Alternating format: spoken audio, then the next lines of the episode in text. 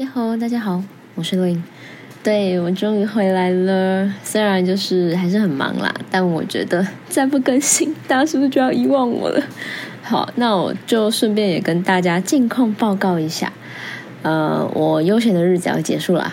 嗯，为什么呢？因为我换了一份新的工作，虽然还是不知道到时候情况会怎样啊，就是新工作那边，但是大胆预测吼。我应该没有办法像之前一样每一集都准时准时更新就对了，但最差最差我也会维持至少一个月更新一次啦。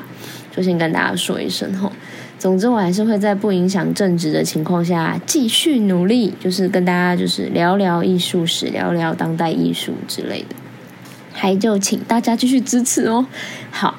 然后啊，现在外面就是因为又在下雨，所以背景声音会有一些雨声，请大家多担待。好，那最近有什么艺术时事呢？跟我们最近的就是 Art Taipei 了嘛，就是那个台北艺术博览会，在这个周末，大家有去瞧吗？觉得怎么样？呃，有发了我频道 IG 的大家，应该也都有看到我稍微就是分享了一些我觉得还蛮有趣的作品。然后啊，就是最近真的非常多的博览会，像是 Freeze London，它也才刚结束嘛。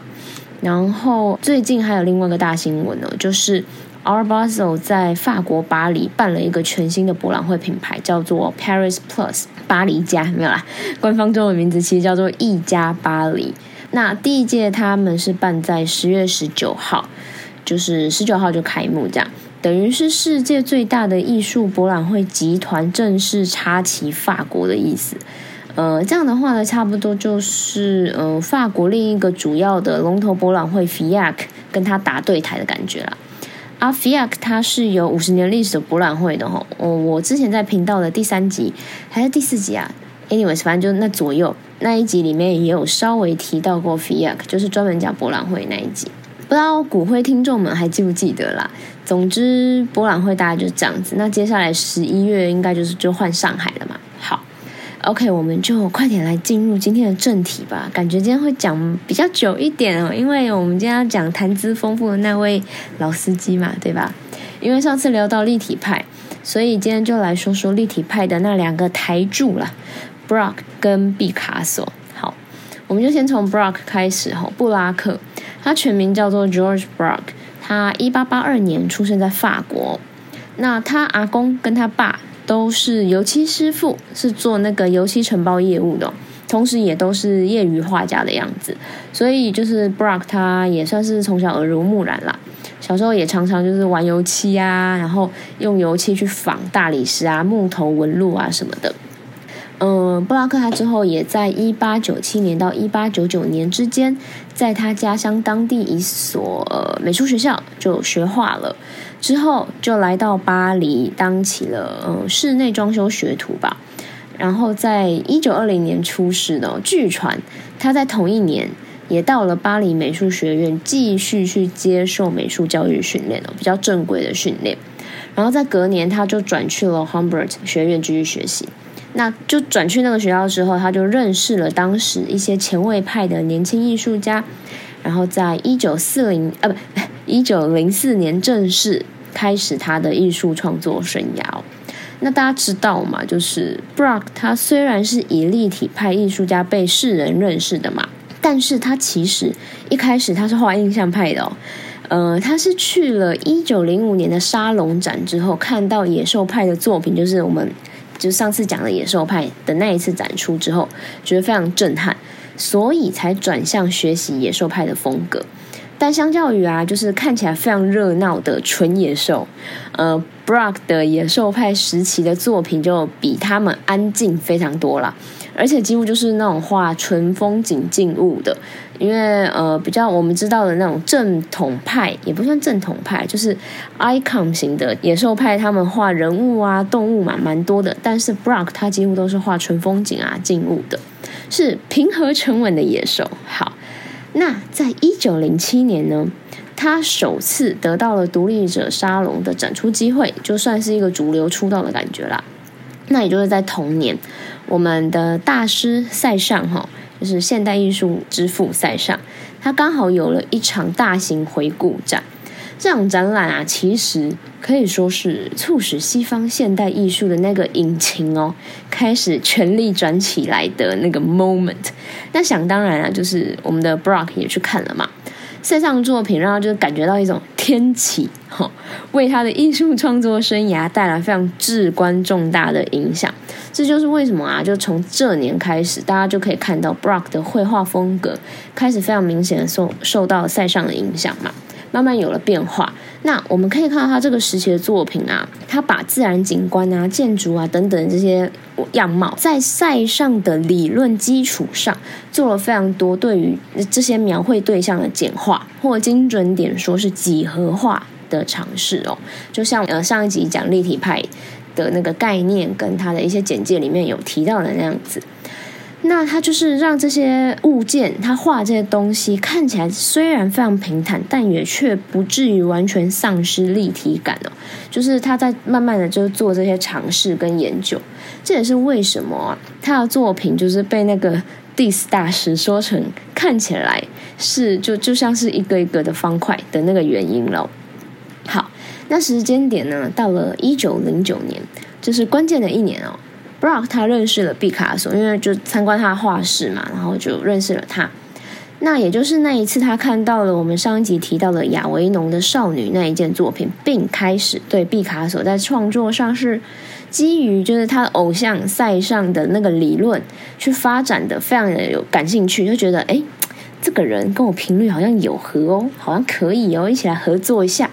所以他们就一起在同同一栋那个破房子里面画画了嘛。那那一栋房子，它其实是，反正它就是一栋很破旧的房子，然后里面隔成非常多的像是 studios，嗯，工作室的一些隔间，整栋里面的人就是共用同一个卫浴的那种感觉，然后非常破，很像围楼的感觉啦。听说，好，我们回来继续讲，在往后的几年里呢，他们都是一起互相切磋，一起创作的哦，交流非常的频繁密切，因为他们甚至就住在一起啊。然后他们那个感觉，甚至连毕卡索都开玩笑说，Brock 就是他老婆。但是 Brock 可能就是比较严肃一点啦。他是形容，嗯，他跟毕卡索这几年的合作关系，像是两个系着绳索的登山客。好，但是到了一九一一年，这两位立体派的宗师呢，就遇到了一点点尴尬的瓶颈期哦。为什么呢？就是因为他们似乎开始过度分析角度和空间了，因为。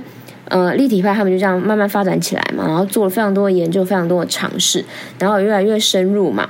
但是他们不是一开始都是那种呃，把东西切成好几个角度，然后全部压平在一个同面呃平面上吗？但是到了一九一一年的时候，他们发现，哎，他好像有点开始做过头了，或是再做下去，会好像会让整个画面越来越破碎，甚至开始变得抽象哦。可是抽象又不是他们想要接近的那个状态嘛。而且啊，而且。他们的作品看起来就是两个人的作品看起来超像，很难分辨出到底哪一张是谁画的哦。可是各位啊，有句老梗就有听过嘛，危机就是转机。OK，没错，因为这个状况呢实在太尴尬了，所以 Brock 他就开始去思考一些新的创作的方式哦。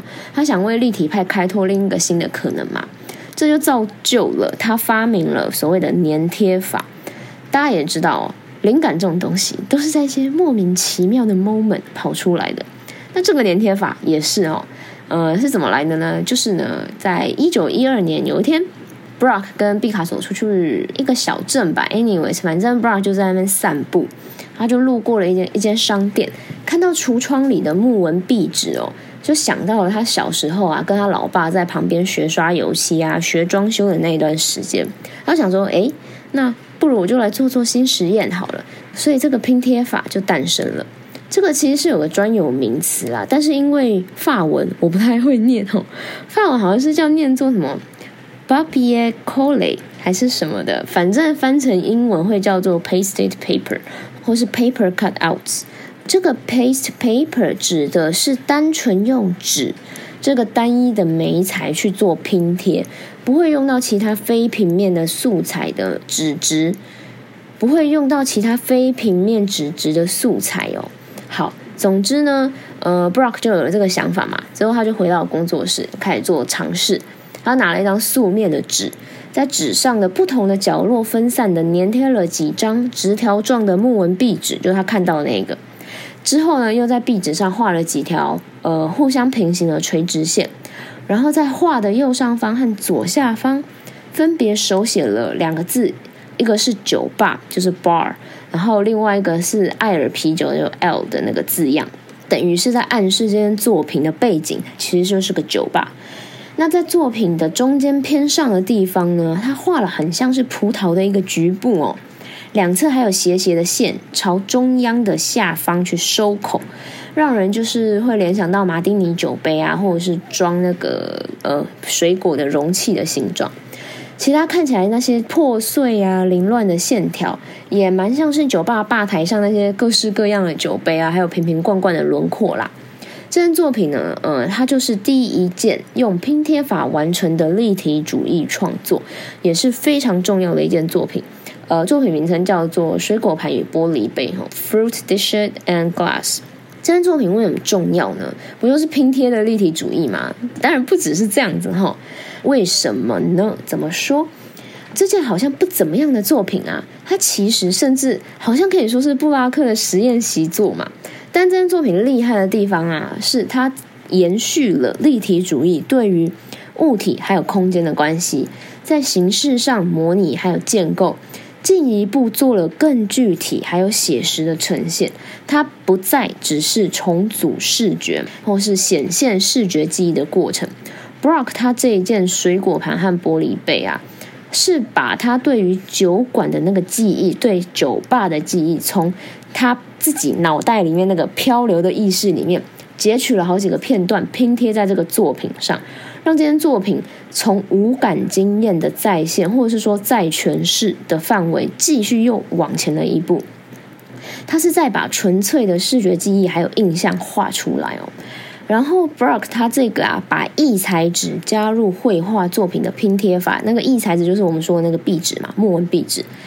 那这个做法也正式的把立体派从分析型立体主义 （analytical cubism） 推进到了综合立体主义 （synthetical cubism）。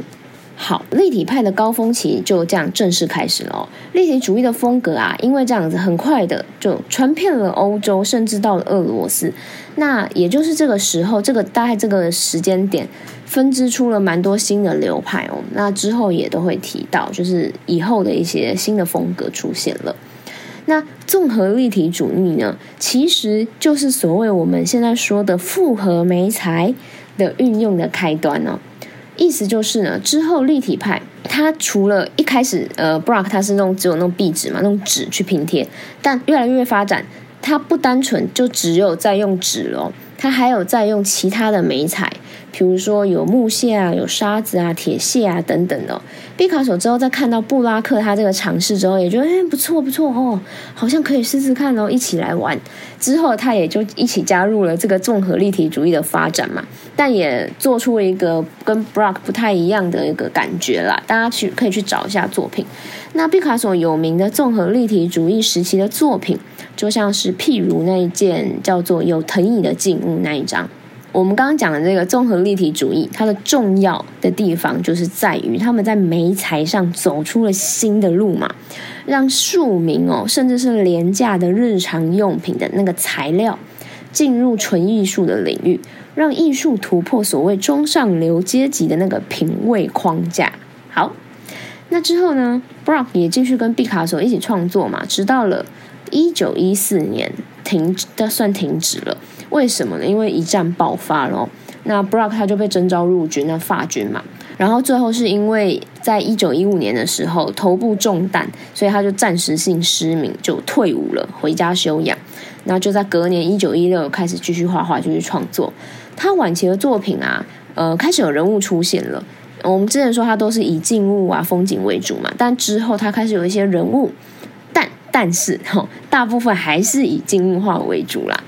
不太一样是，它的颜色哦，比之前更亮丽了一点。除了画画，他也有做雕塑啊、版画之类的，然后还有帮呃一本诗集画过插图啦。Brock 他最后是在一九六三年的八月底在巴黎过世的。好，那 Brock 差不多就简介到这。下一个呢，要跟大家聊的呢，当当然就是我们艺术史上有名的老司机，哼，毕卡索。但我先说，因为真的太多可以讲了，这位先生，我真的只能简单聊聊。那大家有兴趣，有非常多的资料啊、影片啊、书啊，都可以去看。OK，毕卡索全名叫做 Pablo Picasso，巴布罗毕卡索。好，虽然巴布罗毕卡索，可是大家知道吗？他真正完整的名字非常长，真是他妈超长哦！中间有一大串都是跟宗教有关的名字哦。为了要以示对宗教的信仰的那个虔诚的敬意，真的是很长哦，总共有十四个字，那傻眼。好，那毕卡索呢？他是西班牙人，而且还是有贵族血统的呢。但残念的啊，就是他们已经家道中落了啦。但因为还是有承袭那个古典贵族的美学和传统素养，加上他老爸也算是位画家啦，而且有在一间艺术学院教画，就因为这样子啦，毕卡索从小就在这样的环境成长嘛，耳濡目染，加上他特别有天分，大家讲听清楚是特别有天分。听说才十几岁，他老爸就觉得，哎，我儿子已经画的比我好嘞，那我我干脆不画了。他爸就真的封笔了，不画，就好好栽培他哈。可能就是呃，也有点自信心受创了。好，总之呢，毕卡索呢，他家里就觉得，哎呦，这孩子不得了，不得了，得好好加强栽培才可以。那也就真的幸好哦，他老爸他们家有这样支持他，而且他爸就还甚至就是动用他自己在艺术学院的人脉啦，让他获得了报考资格。那毕卡索他也以超越同龄学生的画画技巧，还有天分，还有夸张的神速作画速度，就让那个他申请的学校觉得，Oh my god，捡到宝了，捡到宝！所以呢，毕卡索他小小年纪呢，就以一个天才少年的姿态跳级进入西班牙数一数二厉害的圣费南多皇家艺术学院就读，他就这样顺顺的走上了他的艺术创作之路啦。他真的是可以去找一下毕卡索他青少年时期的作品哦，大概就可以知道为什么我一直在强调他是天才少年哦。他爸为什么会觉得他十三岁就画的比自己好？因为他的作品在各方面表现真的都非常的夸张成熟。我自己是觉得根本是开挂了吧，这一个人再次就是感叹人各有命，富贵在天。好，anyways，那毕卡索他进入艺术学校之后啊。其实并没有一路继续的顺顺下去哦，为什么呢？因为他天才啊！好，大家都略略知道嘛。天才儿童进到体制里面，几乎都遇到什么问题呢？没错，就是觉得老师管好多，学校好无聊。毕卡索当然就遇到一样的状况哦，他就觉得学校很烦呐，干嘛管我要怎么画？我想怎么画就怎么画，不行咩？这样子，好，老师都说我已经画的比古典大师好了，啊，管屁！所以一年多后呢，他就只是有点无聊到就是受不了了，就像很多的其他的天才一样呢，辍学了。他自己就去寻找自己适合的学习方式，开始呢，很常跑去美术馆啊，看那些古典名家的作品，然后也非常常出现在巴塞隆那，当时有很多文人雅士聚集的酒吧跟夜总会哦，到那边流连这样。那其中一家呢，刚好也在致力于帮年轻艺术家推广一些他们的作品啊创作，所以常常有很多艺术圈内人到那一家酒吧里面。毕卡索也就因为这样子跟大家混熟了啦，开始进入这个圈子，并且在一九零零年的时候和酒吧认识的好朋友叫做 Carlos 一起到了巴黎玩。那这件事可以说是开启毕卡索有名的那个蓝色时期的起点哦。为什么呢？啊，这就是一个伤心的故事哦。好，故事是这样子的：毕卡索呢和 Carlos 这一位好哥们哦，在巴黎玩的很疯很嗨哦，真的是很疯很嗨那种嗑药一起来的。那也认识了非常多的女生。那 Carlos 呢，就是他这个朋友，就疯狂爱上了其中的一个女生。但惨烈的就是这个女生对他没感觉嘛。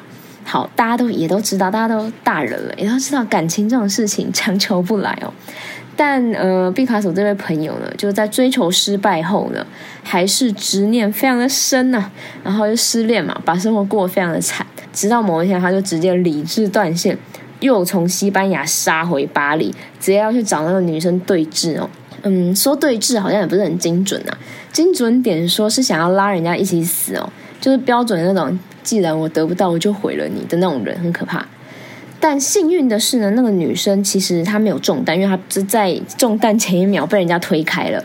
但 Carlos 就以为那个女生中弹了嘛，那他之后就直接朝自己的胸口还有太阳穴开了枪，就去了哈。拜把兄弟离开了嘛，让毕卡索非常的难过。这样的心境就直接的体现在了他的创作上嘛，也就是所谓的蓝色时期的开始。这个时候最有名的作品，应该就是大家都应该都看过的那一张，叫做《老吉他手》，还有另外一张叫做《Love》生命嘛。好，一九零四年，毕卡索就决定定居巴黎了。但是因为他没钱，就穷小子，所以他那时候就只能住在一栋破烂的老房子改建的公寓里面，就是我们刚刚提到的，在那个讲 Brock 的时候提到的那一栋公寓里面。那也就是从这里呢，毕卡索的情场故事哦开始精彩起来了呢。但因为我们的老司机他这位仁兄吼，真的有太多八卦了，阅人无数，真的是阅人无数，没有在开玩笑。他很多女朋友跟情人也都是他画画的模特儿。那到底是先当模特儿再变情人，还是先当情人再当模特儿呢？这个就不好说。OK，总之我就大略来讲讲几个比较有名的嘛，大家都喜欢听这种事嘛，对不对？好，我就来说。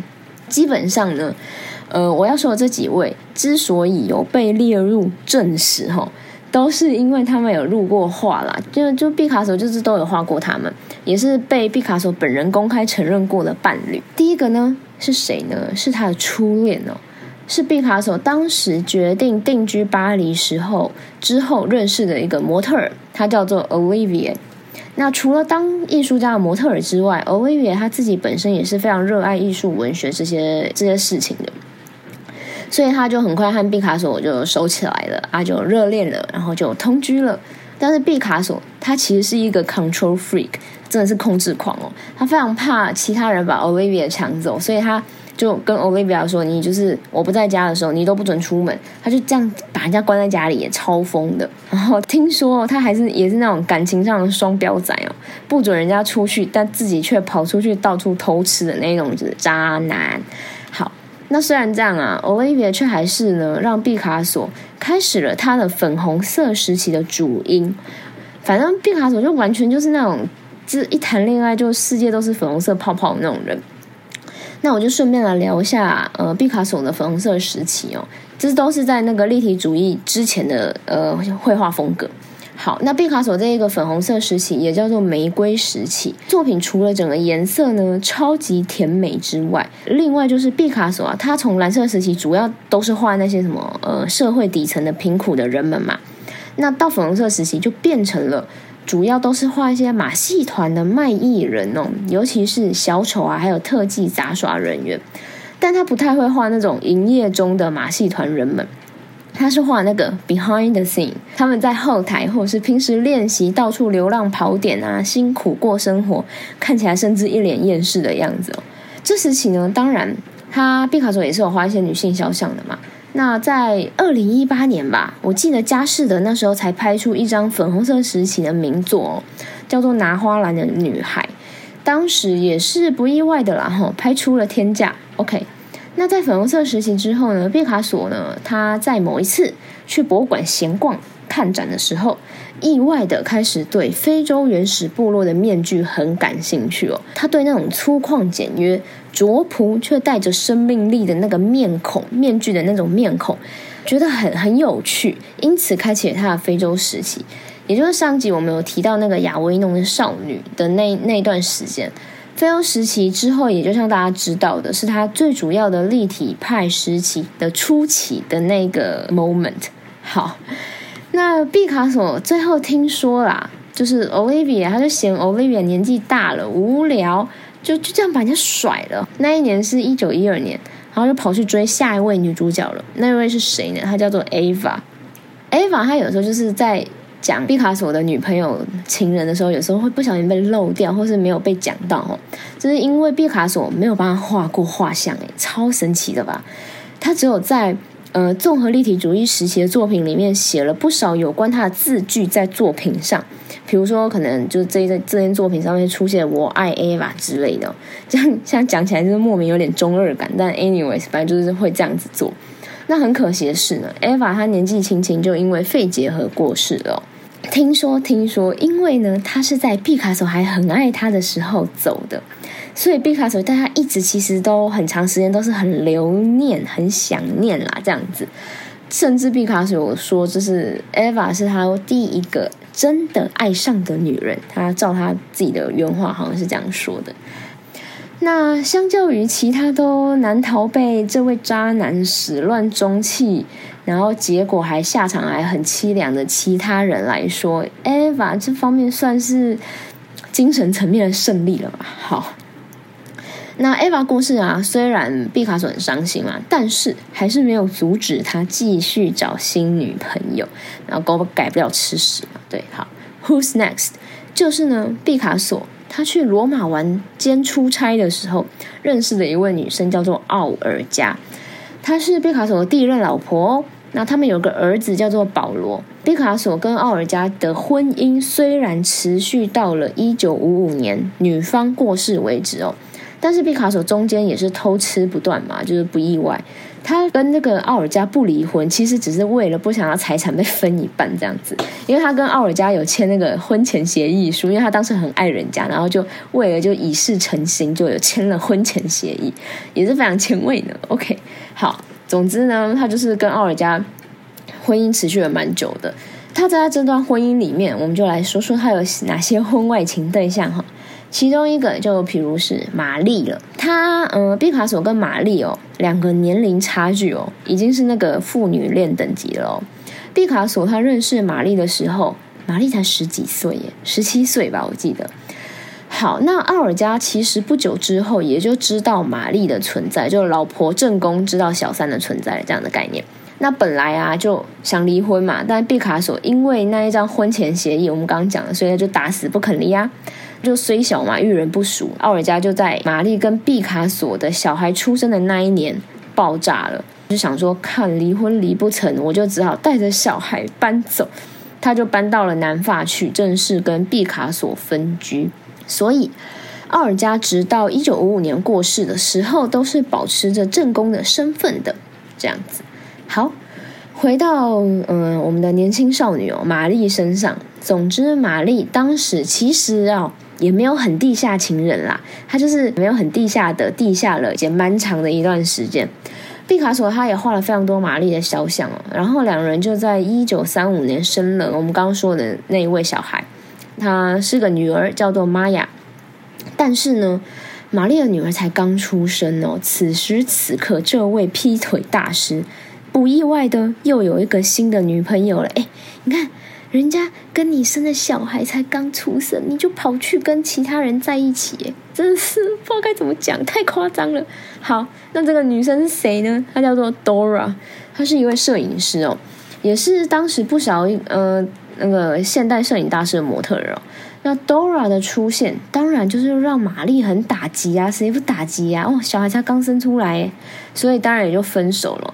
但玛丽啊，她还是其实继继继续爱了毕卡索，爱了非常久，真的是爱丢卡参戏的那一种。呃，玛丽最后我记得她是在毕卡索过世后的几年是自杀呃走的。好，回到情史的部分，刚才不是说出现一位新人叫做 Dora 吗？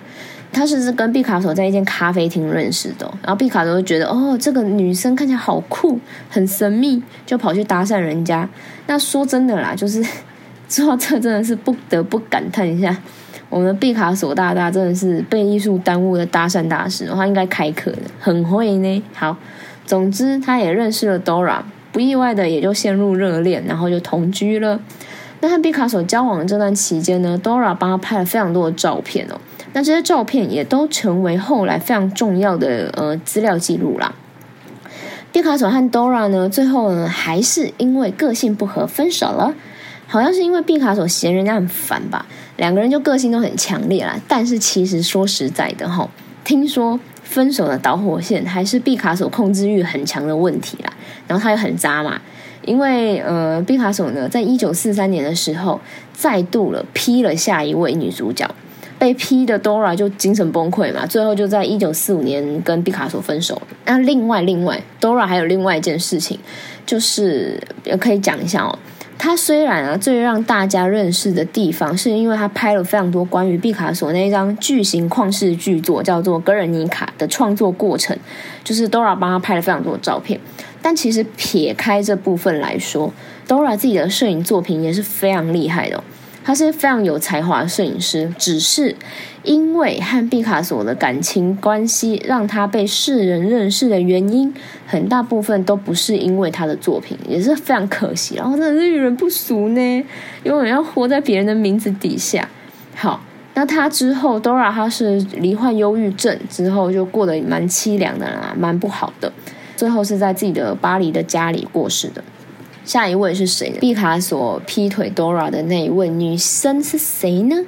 她是正值青春年华、二十一岁的少女，叫做法兰索瓦。但那时候认识这位二十一岁少女的毕卡索已经几岁了呢？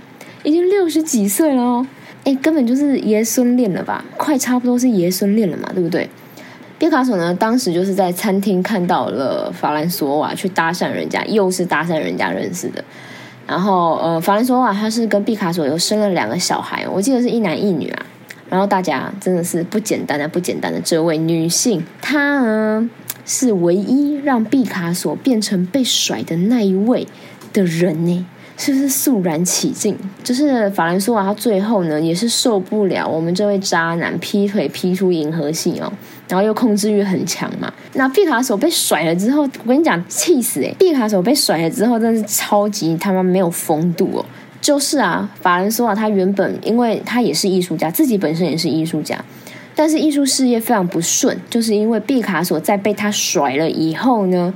到处诽谤人家，还动用关系让整个艺术圈封杀他。因为那时候，呃，毕卡索已经是非常成功的艺术家，非常有名，已经是大师级的了。好，那毕卡索没风度到，就是还让人家卖不了画，超级没品。